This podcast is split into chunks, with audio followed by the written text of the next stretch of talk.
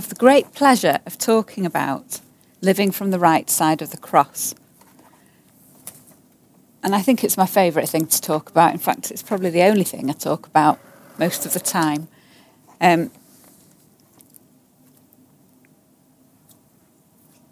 it just feels like a really positive, powerful thing.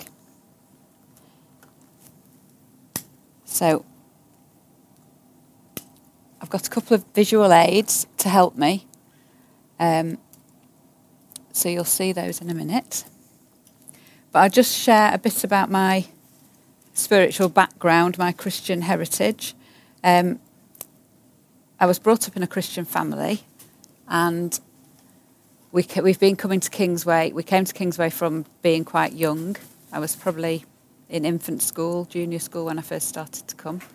So that's about forty years ago.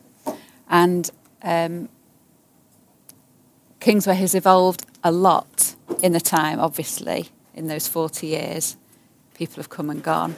And we've believed a lot of different things as we've gone on our little journey. That's just the tea lady, the internet. Um, so we've been on a very interesting journey as a, as a family, as a church family. And a few years ago, um, one of our leaders read a book by Joseph Prince, and it was Destined to Reign. And I think it's on your, is it not on your book list anymore? No? Oh, okay. Well, you might, yes, you might want to read that book. Because English is not Joseph Prince's first language. Um, he's from Singapore. So, Um, his English is very simple. Uh, he's a very intelligent man. And his depth of knowledge about the Bible is incredible. And what he talks about from Genesis right through to Revelation, um, and seeing Jesus through the Bible all the way through, is wonderful. If you ever listen to, get a chance to listen to him on the internet, um, it's just a brilliant way of seeing the whole story of redemption and seeing Jesus, who is hidden in the Old Testament, seeing him, he'll point him out and say, look, that's Jesus there, that's Jesus there, this is Jesus here. He shows him all the way through in such a beautiful way. And reading that book, I can say, honestly changed my life. I've read a lot of books, and you think at first, oh, this is fabulous, brilliant, I'm, this, I'm going to be different. This is the book that's going to mean I'm different. And habits come and go, don't they? You start a diet, or you start a, a New Year's resolution. I'm going to do this positive thing or that positive thing. And you think, it'll change my life. And then six months down the line, you think, oh, what happened to that new habit, or what happened to that good resolution? But having read um, Destined to Reign, I would say that it has changed the way I think and changed the way I believe about myself in such a profound way. It's had a lasting im- impact on me. And I'm a wife, and I'm a mum. And um, it's had a lasting impact on my family too, because grace has impregnated itself so strongly into my family life that I react and act to situations and people in such a different way now, that um, people see me differently, you know, in the family. And um, I think a massive result of that has been unconditional love has f- is flowing in relationships where it wasn't in the past. And I can talk to you in much more detail about that if you want some examples when I'm not being recorded. I could, I can share um, how it's helped in relationships. Um, but growing up, I found it unbelievable to think that I was loved by God completely, or by anybody else, family or or whoever, um, because I never believed fully that I could be fully loved. I could believe that parts of me could be loved, aspects of me were lovable, but if my behaviour didn't line up to what I thought was perfection, then I didn't think that I could be lovable. So it sort of bounced off my inner self, I think. And I, I think on the inside, I was desperate to be loved and accepted one hundred percent, but didn't really ever feel it. You go through times, don't you, when you think everything's okay, everything's going well, but there are, then there are times when you think, gosh, just look at the state of me on the inside.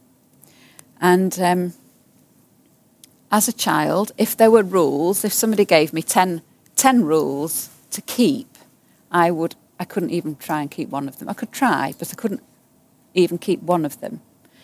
And that has continued into my adult life. So if you say to me, follow this step-by-step thing, self-improvement, self-help, whatever it is, I'm all right for a bit, but I can't, I can't keep it up. I can't humanly keep up the standard. I just can't. And As a, as a, certainly as a child, if you set me a, um, a height to attain to, I'd just fall off the, the end straight away. I couldn't keep rules. Um, whether that just made me a very naughty child or just somebody who tried and failed and then gave up trying, I don't know. Even when we moved into this building four years ago, apparently the chandelier in this building is incredibly expensive. And I've always had a thing about chandeliers from being a small child. I had an obsession with chandeliers. So when we moved into this building, I just I thought, oh, it's, a, it's a magnificent thing. It wasn't necessarily to my taste, but I was in awe of it as a magnificent thing. And Andy once told us in church that we must never touch that chandelier. Now, I would never have considered touching it if Andy had never said, don't touch that chandelier. I would not. It wouldn't have. Why would it enter my head? I walk past it on the stairs and I think, wow. But I would never have touched it unless Andy had said, you mustn't touch that chandelier. So uh, for, I don't know, was it six months, a year maybe? Every time I went past it, I gave it a little stroke. Patted it gently on the way past because I don't know whether I see rules as a challenge or I just don't know, but I utterly failed at keeping them. It'd be far better for me not to have any, I think. And then it's all about choosing the right thing and knowing inside how to choose well. I was in the shower the other morning, couple of weeks ago, and I said to God very confidently in the shower, thank you for loving me. Even when I wasn't lovable, thank you for loving me. Because I thought that was that sounded like a really good prayer. Oh, you're so good, God. You love me even when I'm not lovable. And he said, there's never been a time when you've not been lovable. And I went, ah! What? What? Never been a time when I've not been lovable. I could tell him a hundred things in a week, a hundred times in a week when I didn't think I was lovable. But, you know, if that's true for me, that there's never been a time when I'm not lovable, then it's true for you. It's true for each one of you. There has never been a time, there has never been a moment when you have not been lovable. Because it's not about behaviour and it's not about our attitudes. It's not about our inner thoughts. It's about who we are. And we are his children. And I'm so glad we sang that song this morning. You're a good, good father, because I was singing it this morning to myself. And it's all about he's a good father. And we are his children, and we are loved by him. That's it. Whether I go and stroke that chandelier or not, I am loved by him. Every part of me. And I could look at my childhood and my growing up and my early adult life and think of all the bad things. And that's what used to happen. I had a One of those consciences that Satan used to love to pull the strings of. Oh, look at that time when you did. Oh, look at them when you reacted like that. Oh, look at what you were thinking then. And I'd have these hot moments where I'd just be like, oh, gosh, oh, that's terrible, that's terrible. Oh, oh, I'm terrible, I'm terrible. And I'd spiral into this awful pit of self-loathing and um, criticism and, you know, just hatred, really, of myself. And... Um, But there's never been a time when I wasn't lovable. At my best, in my eyes, or at my worst, in my eyes, I have always been, you have always been lovable, completely, one hundred percent. And that will never change. That will never change, because it's about the nature of our God, the nature of our Father, and that's who He is. But growing up, we had this mentality in the Christian church, the broad Christian church, church, I'm not just talking about Kingsway, of where we were living in the servants' quarters. And it was all about, and Sue touched on this in the last couple of days, it was all about working really hard working really hard for God, in the hope that we would come up to some kind of standard where He would find us acceptable. So whether it's getting to church early and putting the chairs out and being the last one to leave and putting them all away, or getting up early and reading your Bible, because every good Christian has to read a certain amount of the Bible every day, don't they? Whether it's your prayer life, how many hours do you pray? Oh gosh, somebody else, I can only manage fifteen minutes, but somebody else is doing an hour. I better pull my socks up and get up to their standard. And they're probably looking at somebody else who's doing two hours and thinking, oh, I'm not doing enough, I need to do more. And we were in this cycle of working, working, working, because we were living as, we were living in this strange place of mixture where you get some law, and it's all about work, my achievement, my performance, and you get some grace, which is all about the love of God and His performance and His, um, you know, what He's done. But somehow where that overlaps, there's this thing called mixture, which is uh, revolting, actually, because what it does is um, it creates a very unstable person who's not sure from one minute to the next what they're supposed to be doing. And it creates a lot of anxiety inside us because we can never hit the standard that we think we've got to achieve. And it's all about conditional love. It's all about, well, if you read your Bible enough, then I'll love you. If you repent enough, then I'll love you. And by repenting, I mean like grovelling on your knees. Because how do you ever know whether you've said sorry enough times? How can you ever? I mean, there's some things that I've thought and said that have wounded people that I think I can never say I'm sorry in enough, enough times for that to for that to be better, can I? But that's what mixture is like. It's like wading through a bog, a marsh of trying to be better, knowing there's this lovely perfection and never being able to get there, but not having the power either to get there. And it's a really horrible place to live. And I think I wandered in that wilderness of mixture for forty years. And then, well, it's probably a little bit longer, actually, because I'm not sure quite when we, when grace arrived in its full strength. But all of a sudden, into our church family came this teaching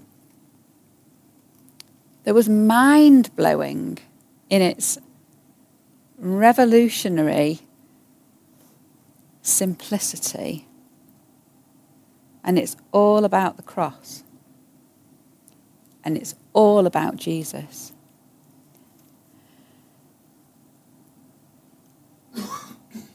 It's all about Him.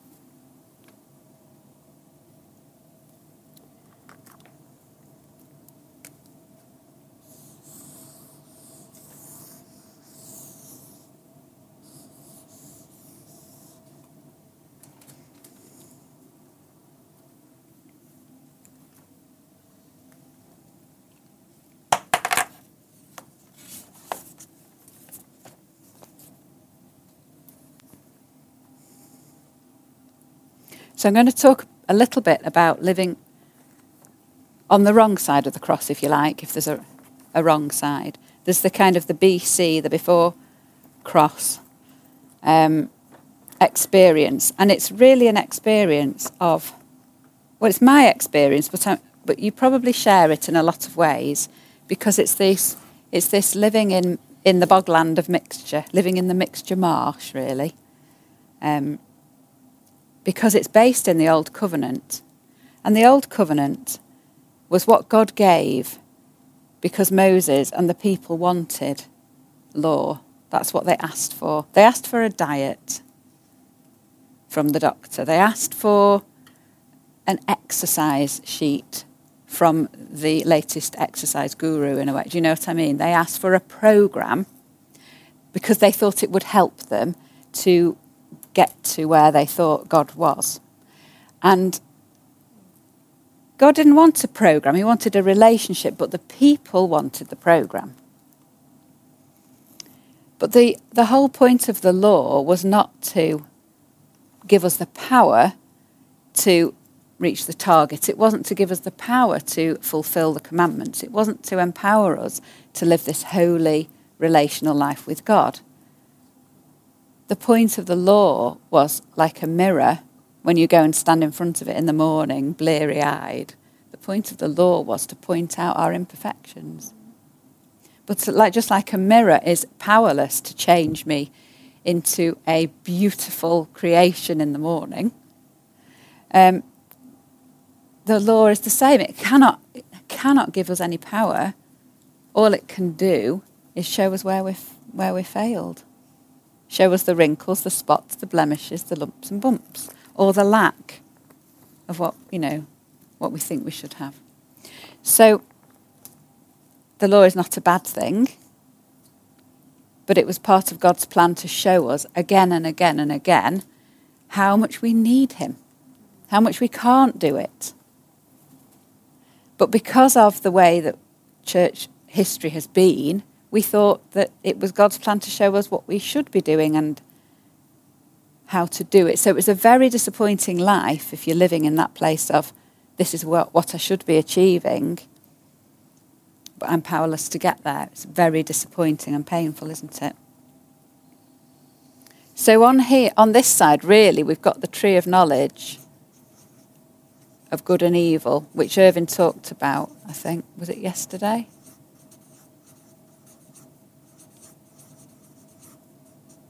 So from that tree,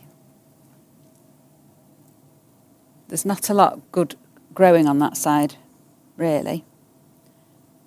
There's a lot of judgment on this side, and fear.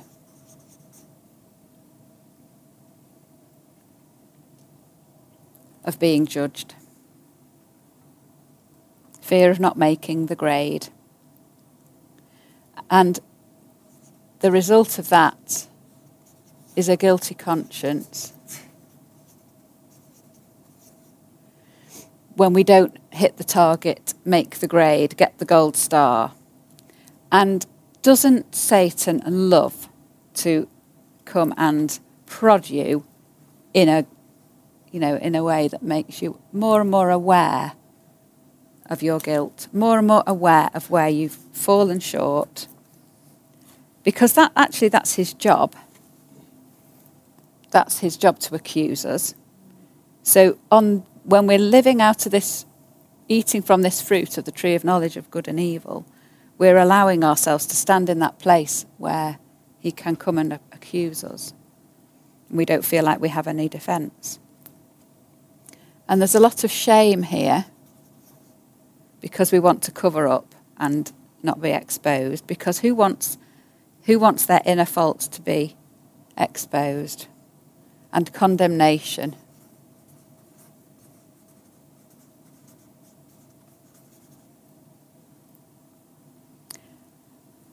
And it's a very dark place to live in, isn't it, when you feel condemned all the time? You feel condemned by God. You feel condemned by yourself. You feel condemned by people around you. And it's a dark place to live in. It's not nice at all. And you feel that there's a distance from God and a separation.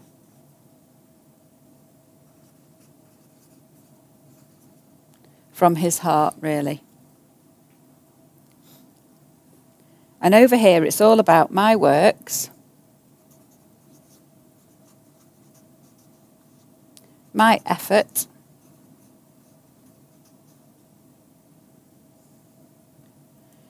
it's about my performance,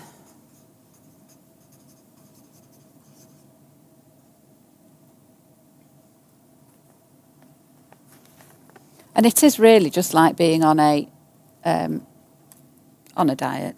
It is, isn't it? It's like it's just pardon? Grim. Grim. It's grim. It's very grim. And we ask ourselves, have I done enough?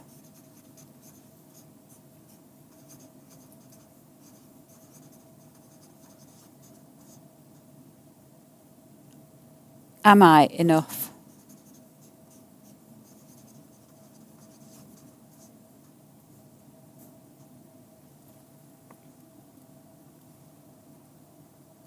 The emphasis being on I, of course, there. Do you want to borrow this one?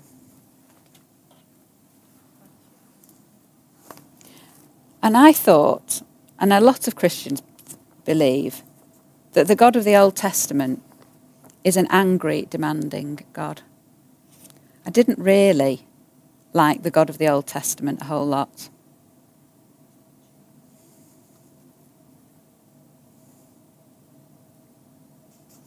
So I think I thought I was in a broken relationship with an angry, demanding God. Have any of you seen Pride and Prejudice or read the book Pride and Prejudice? Yes. Mister Darcy. The rest of you need to watch it, by the way. But the B B C version is better than the film, I have to say. Um, Mr Darcy in the in the story doesn't change at all. He's always good. He's always kind. He's always generous. But Elizabeth, who doesn't know him, thinks that he is standoffish, rude, proud, arrogant. And um, she thinks there's this vast gap between them. But actually, Mister Darcy loves Elizabeth. He absolutely adores her. And it's only when she gets to know him. And she only gets to know him when she goes and she goes to his home and she sees the real Mister Darcy. That's how she discovers this lovely man. And she suddenly has this very, like, strange time of, wow, I thought I knew this man, but I don't know him. Because she talked to his servants and she talked to his family and she discovered a man that, this man that adores me, he's actually a really nice guy. Not only is he nice, but he's very rich. Win-win. Absolutely. Yes. Yes. Doesn't she say that? It's only when she went to the... Yeah. Yeah. I love that story. I'm a sucker for a good story. So there's a lot of rejection over here. And, of course, self-rejection. Because if, if I'm not good enough for God, then I'm not good enough for me. And I'm not good enough for the people around me. I did a lot of hiding on this side here. So I wouldn't have come and talked to you about how, about the real me because I was hiding. Because I wouldn't have wanted you to know the real me because it didn't match up to what you would have wanted. And there's anxiety and restlessness.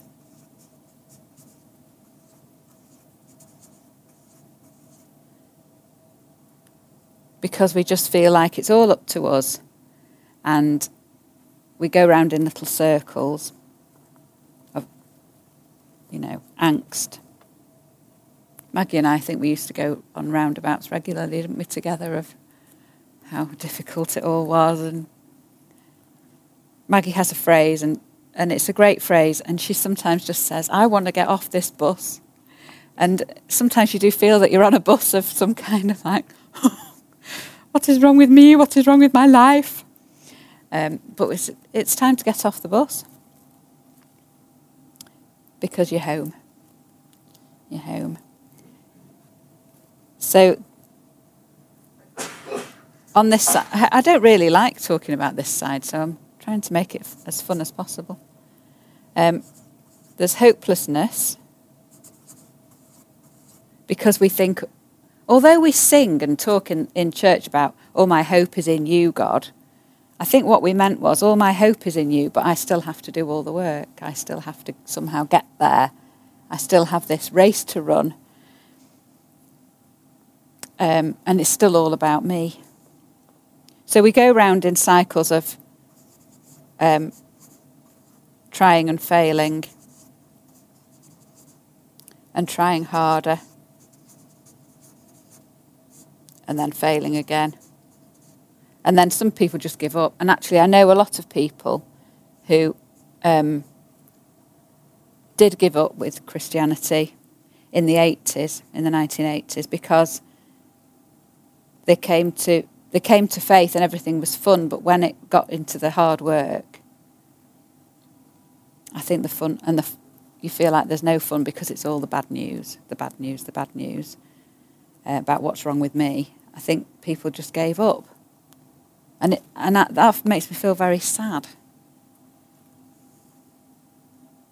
Because they don't know the other side of the story. They've not connected with that bit. So there's over here there's poverty.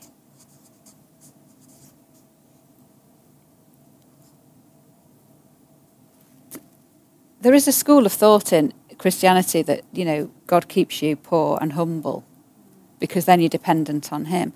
Um, I think that for centuries people have believed that, haven't they? That, you know, to be a truly pious, religious person, you needed to be poor and live in lack.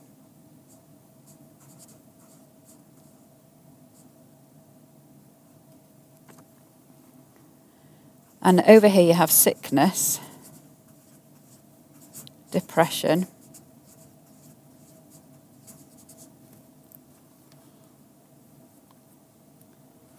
and living as orphans, which I think is the root of things like depression and, you know, obviously I'm not talking about I'm not talking about physical, mental health as an illness.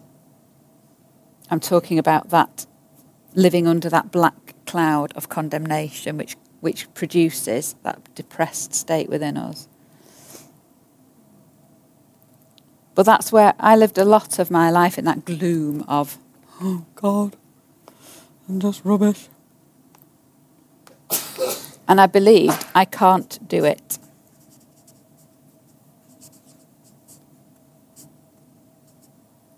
And a lot of the time I would just give up.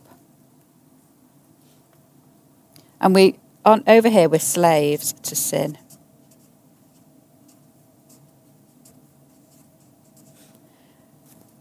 So we're trying, we're in that trying, trying, trying to be good, trying to keep the rules, trying to live up to that expectation. Because who doesn't want to be perfect? I mean, we all want to be clean, spotless, holy, don't we? That's That's our nature as humans. We want that perfection. We want that purity.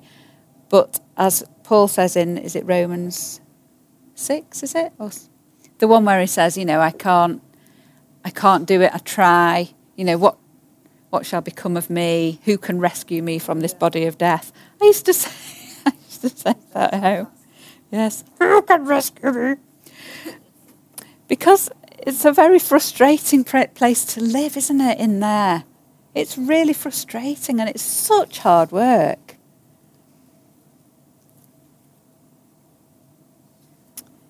However,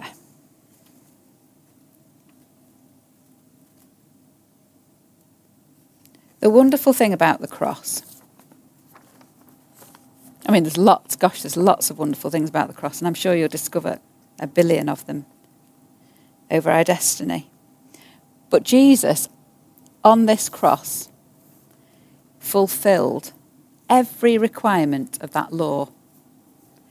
So in his life, he fulfilled all the ceremonial requirements, all the the details that, that were in that law. In his life, he, he lived that perfect, holy life. But he didn't just he didn't just live it as an example. And I think a lot of the time, if you cert- certainly if you listen to certain hymns, and there's even carols about Jesus being a perfect example of the life that we should all live. He didn't do it like that, remotely. His humanity, his taking on that nature of a human, as he fulfilled every requirement of the law, he did it on behalf of humanity. He did it as you, as me. So every time he performed a perfect action and almost ticked a box, not that it was like that, but do you know what I mean? If God had said, I need you to do this, this and this, that we can't do, Jesus not just, he didn't just scrape through that test, he surpassed it. He did it in such a perfect way. And every time we see in the Old Testament there's a requirement, Jesus fulfilled that requirement as you, as me. And all those promises in the Bible, in the Old Testament, that are conditional, and they they start with the phrase, if you obey my commands, I will. And there's a lovely passage in Deuteronomy, I think it is, if you obey my commands, I will bless you. I will bless the work of your hands. I will bless your kneading bowls and your bread. I will bless, and it's a list. I will bless your going out and your coming in. And it all starts with, if you will. So we love the bit, and loads of people have little plaques up, don't they, in their homes saying, I will bless your going out and your coming in now and forever or something. I've seen those in people's homes, and it's lovely. But the first bit is, if you will obey me, which, of course, we cannot do. But Jesus did it. He is the, the one who, on our behalf, and as we were in him before the foundation of the earth, as he fulfilled every requirement of the Father in the law, he did it as us. So now you can read those passages in the Old Testament, and they are no longer conditional on your behaviour. They are all about his behaviour. Now you can live this life where he says your kneading bowl is blessed. Well, that's the work of your hands. That's your business life. That's your family life. That, you know, you could think about all my activities are blessed because Jesus went to the cross spotless, sinless and holy, having fulfilled all of that for me. Those are my blessings now. Those are the things that I walk in. That's my inheritance now. So because Jesus took on that nature of a servant, we don't have to live servant lives. Yay! We st- we can still put the chairs out on a Sunday, and we can still be the last one home, having put them all away again. But like Irvin said the other day, we do that out of a love and a joy and a, a devotion to each other, because we're family. And that's what a family does. It cares about each other, but we don't do it like mm, I've got to, I've got to, I've got to anymore. So we have new clothes. We have new sparkly clothes. Pardon? I might do. I might need a robing assistant. Just hope it fits. If it fits Irvin, it must fit me, surely. Thank you. So this is the dressing gown of glory. or something. I'm not sure what it is. And this is my perfection now.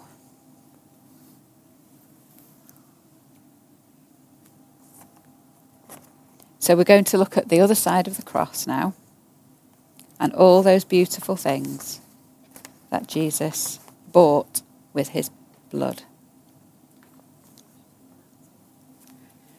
So we are now in perfect union with the Trinity, and Maggie's going to share about that later, so I won't talk about the details of that. But over here we are eating from the tree of life.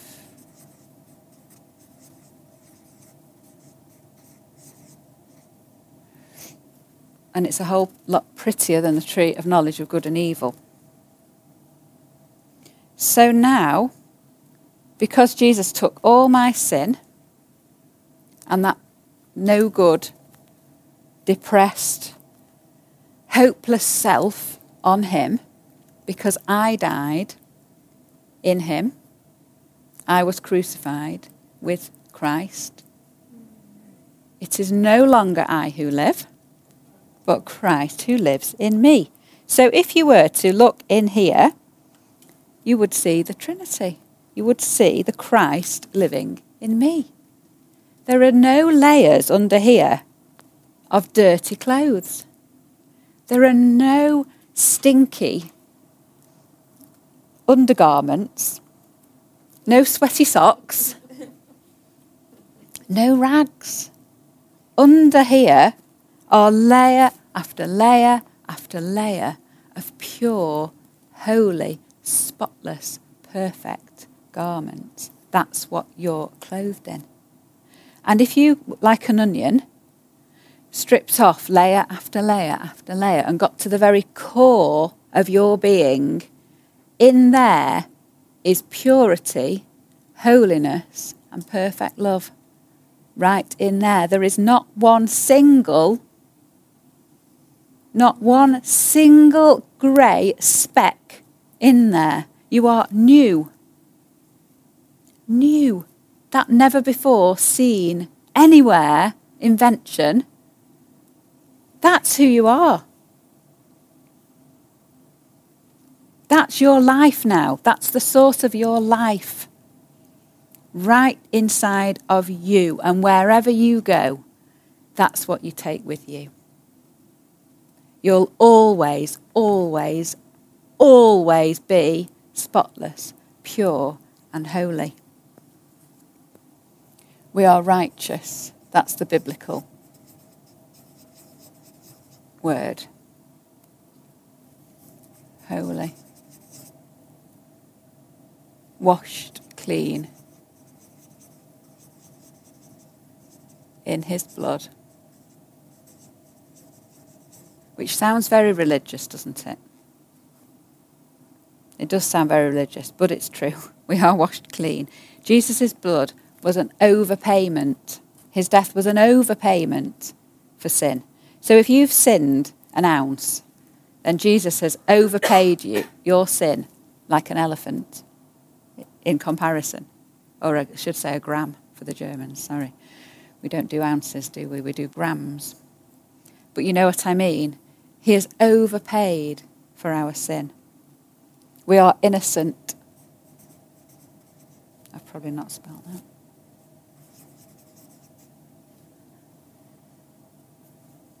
And we have been reconciled to God.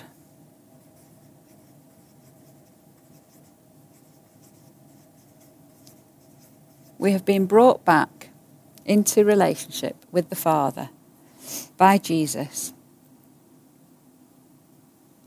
And we don't have to try and work that relationship out. We don't have to strain ourselves to produce a relationship with Jesus. Do you have to work very, very, very, very hard to love your wife, Jonas? No. You mean no? No. No. I do not, because she is beautiful. Yes. Jesus does not have to work hard to love us. He doesn't. We are always lovable. and we have an effortless intimacy with him.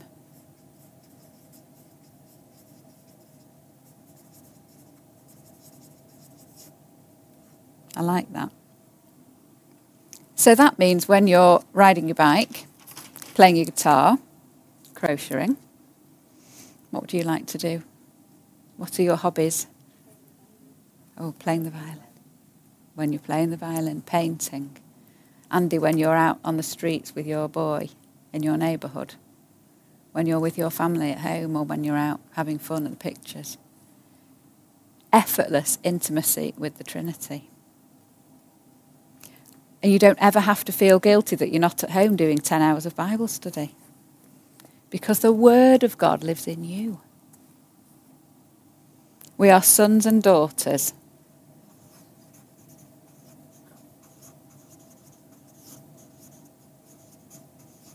We are princes and princesses.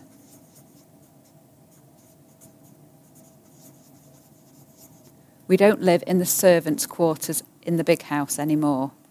We live in the master bedroom with the ensuite. We are home. I am home. I am home whether I am here or whether I am abroad. I am at home when I'm out in a nightclub, and I don't like nightclubs. And so it's an alien environment, but I am at home in that alien environment just as much as I am when I'm sat at home with my slippers on, because home is in here. My what? My pipe and slippers. I've given up the pipe, Maggie. We rest in green pastures.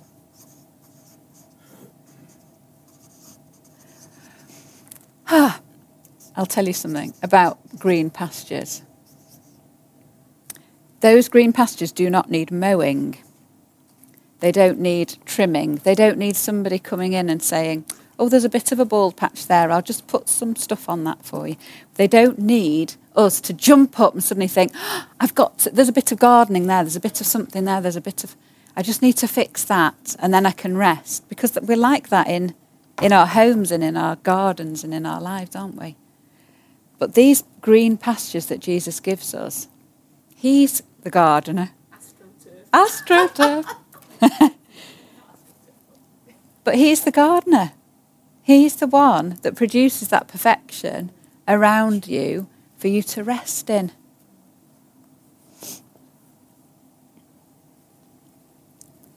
So we have peace. We're in union with the Trinity.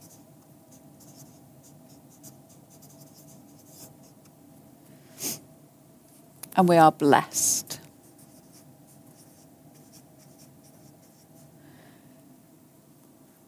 You remember the story of Ruth?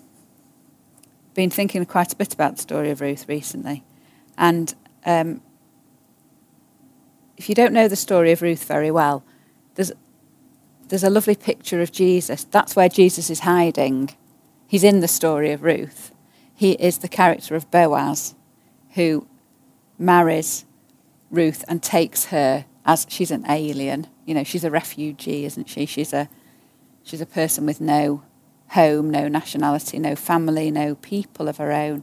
And Boaz puts his cloak over her, as just like Jesus puts his cloak over us, and he draws her into his family. It's a beautiful story.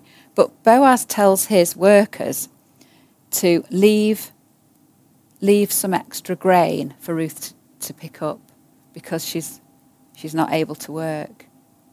And so she goes and she follows behind Boaz's men and she gathers this grain. And she can gather ten days' supply. That's how much they leave for her in one day. So she has enough supply there of grain for herself, her, her mother-in-law, and to give away to her neighbours. And that's just a perfect picture of Jesus, where we put so much emphasis on we have to work for our salvation. Jesus is handing out. He's leaving the grain. He's pouring it out, more than we can carry, more than we can ask for or imagine. That's how blessed we are. We are accepted. We are beloved. We are chosen. So you don't have to think anymore, oh, I'm only here because I've kind of sneaked in the back door. He didn't really want me. You know, I'm I'm not really the the most loved, the most gifted. I'm not really the, you know. If if there was a P E team and they were choosing sides, I'd always be the last one to be picked. No more thinking like that. He's chosen you because he loves you. We are calm inside when we when we're living on this in this truth. We're calm on the inside because we know that he is in control. I don't have to work it all out anymore. We have freedom from the hamster wheel. We used to have a hamster, and um, we've only ever had one, and I would, I wouldn't, just wouldn't get another one because I found it quite upsetting watching that poor little fellow trying to get out of his cage every night, and he'd spend all night trying to escape, and he'd be running round on that wheel, and it, bless him, he just didn't know that he'd never get anywhere. I mean, he did get places. He got under the floor once, and then he got up the stairs and into my bedroom in the middle of the night. But, you know, technically, he didn't get anywhere on, you know, he didn't get anywhere on that wheel. He wasn't going anywhere. And we've got the freedom from that constant effort, self-effort of trying to sort it all out. We have his riches. We have his favour and his provision.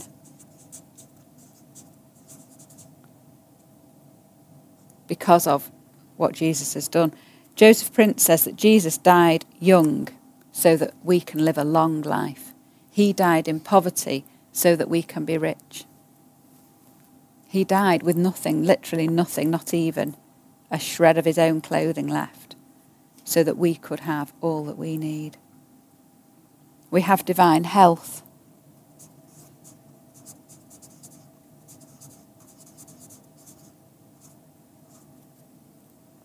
And his protection. I think Andy was saying that yesterday, weren't you? You don't even need to pray for protection. You are protected. You just know that wherever you are, he has got you. You're in the shadow of his wings. So that Psalm ninety-one is really nice to read for that.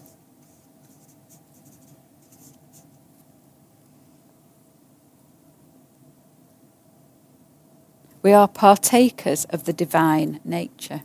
I really like that phrase. I spent quite a while one day mulling over what partakers means.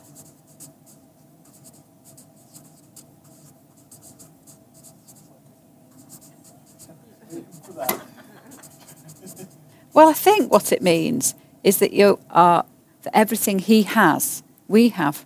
So you're taking part in it. So you're like marinating in it, sort of stewing in it, absorbing what it is. You know, his nature, we we kind of, you know, when you make a stew and you put the dumplings in the top and they kind of, they take on the, the luscious flavour, don't they? Or the meat, you know, it all marinates and soaks in the in the red wine and the flavour, and I'm making you hungry now. Yeah. And I think that's what being a partaker of his nature is. We are the dumplings in his divinity. In the stew. The other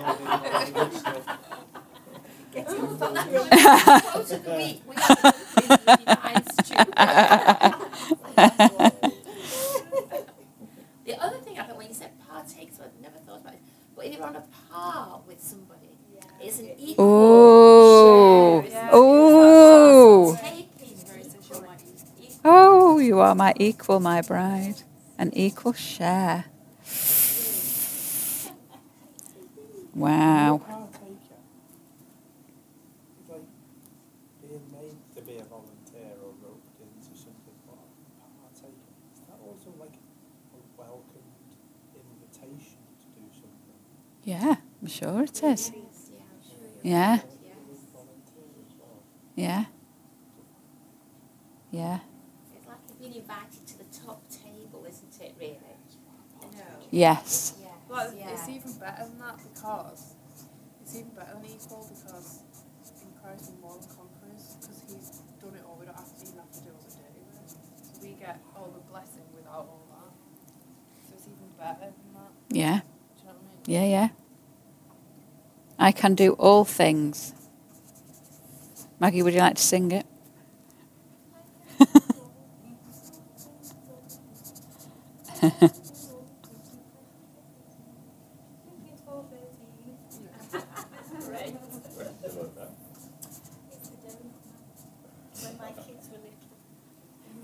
The donut man, it's the cheesiest Christian.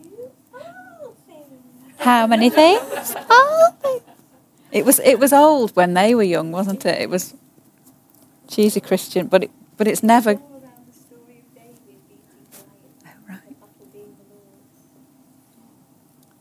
But that it's so true, isn't it? We can do all things through Christ. And that's the key, because we're in him.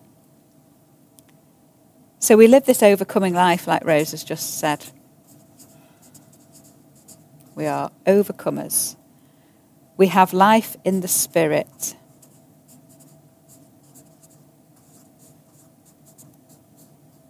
And we are slaves to something else now. Slaves to love.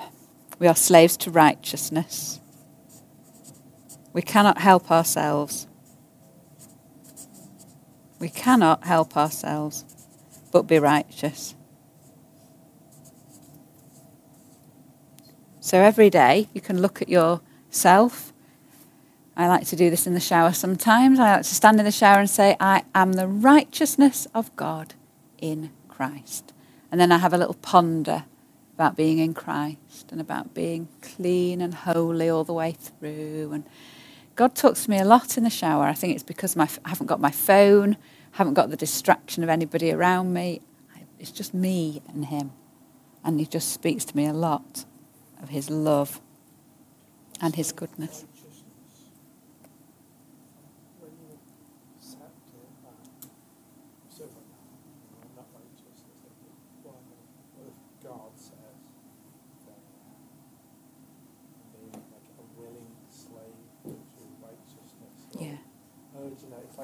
You know what, I'm just about being all righteous. It's just, just, I'm just righteous. Yeah, yeah, yeah. You can't, you can't help yourself, but because you are righteous, righteousness is a, is it flows out of you in your behaviour and your attitudes and things. And then when you get it wrong, I mean, we can all behave like a cow. I am still the righteousness of God in Christ. Because it's not about my behaviour. It's about his nature in me. I mean, it's just outrageous. Is it not outrageous? It's a scandal, isn't it? Yeah. So I've got some I've got some nice Bible verses to read for you. Because I love the um you know, the different versions and things, and came across these in the Passion when the Passion first came out. So I'll just read these. This is Galatians two twenty. My old life was crucified with Christ and no longer lives, for I was fully united with him in his death. And now the essence of this new life is no longer mine, for Christ lives his life through me. My real life is Christ. We live as one. My new life is empowered by the faith of the Son of God, who loves me so much that he gave himself for me, and he dispenses his life into mine. I love that. It's gorgeous, isn't it? He dispenses his life into yours. So all that's old has gone, and he pours his new life in every minute of every day. This is Galatians three thirteen. Yet Christ, our anointed substitute, paid the full price to set us free from the curse of the law. He absorbed it completely as he became a curse in our place. So he took the full punishment on the cross. The full punishment. He didn't buy you in a bargain bin. He didn't buy you at a discounted price. He didn't go home and say to the father, oh, look what I got in Aldi. He bought you in the Harrods food hall or wherever the, you know, German equivalent is. Marks and Spencers. Bought you in Waitrose. Overheard in Waitrose. Jesus saying to the father, look, look at them. They're perfect. I'm having them. This is the message, Romans six six. Could it be any any clearer? Our old way of life was nailed to the cross with Christ. A decisive end to that sin miserable life. No longer at sin's every beck and call. You are dead to sin and alive to God. That's what Jesus did.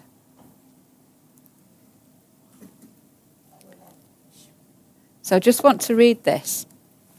I wasn't sure how to finish this, and I was just asking God yesterday, I just want something lovely to finish this off with. And I went upstairs, leafed through here, and it found this and thought, this is perfect. So if you want to, you can close your eyes and you can just absorb the um the this is Joseph Prince's devotional. I'm not being paid, I'm not on commission from uh, Pastor Prince. Not yet. Um, so you could just hug the Trinity inside you if you want to while you listen to this. Just relax and take in this lovely truth. This is John ten ten. I, Jesus, have come that they may have life and that they may have it more abundantly. Though Jesus is completely God, he was born completely human. He went through temptation after temptation and conquered every one of them. And all that overcoming power is found in his life. And he put that life in you. The life of Christ is in you. During Jesus' ministry on earth, he conquered sickness, the winds and waves, the powers of darkness and death. It is his life that brings victory over the devil and all his works. And he put that life in you. The life of Christ is in you.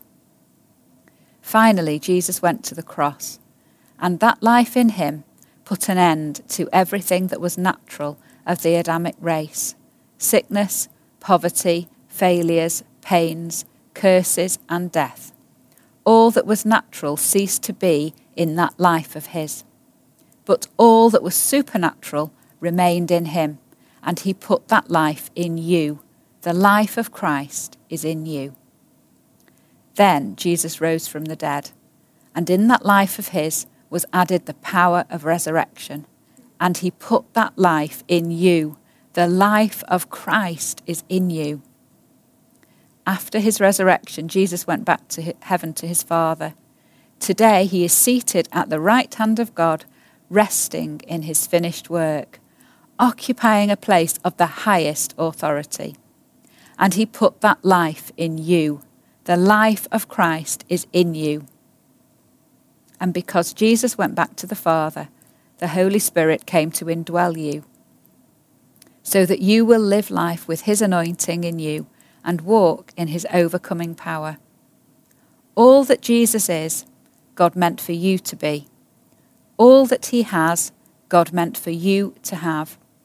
All the exciting things that you read in the Bible about Jesus, all the treasures of him hidden in the Old Testament, and the unsearchable riches in him that you find in the New Testament, all of that life of his is not out there somewhere.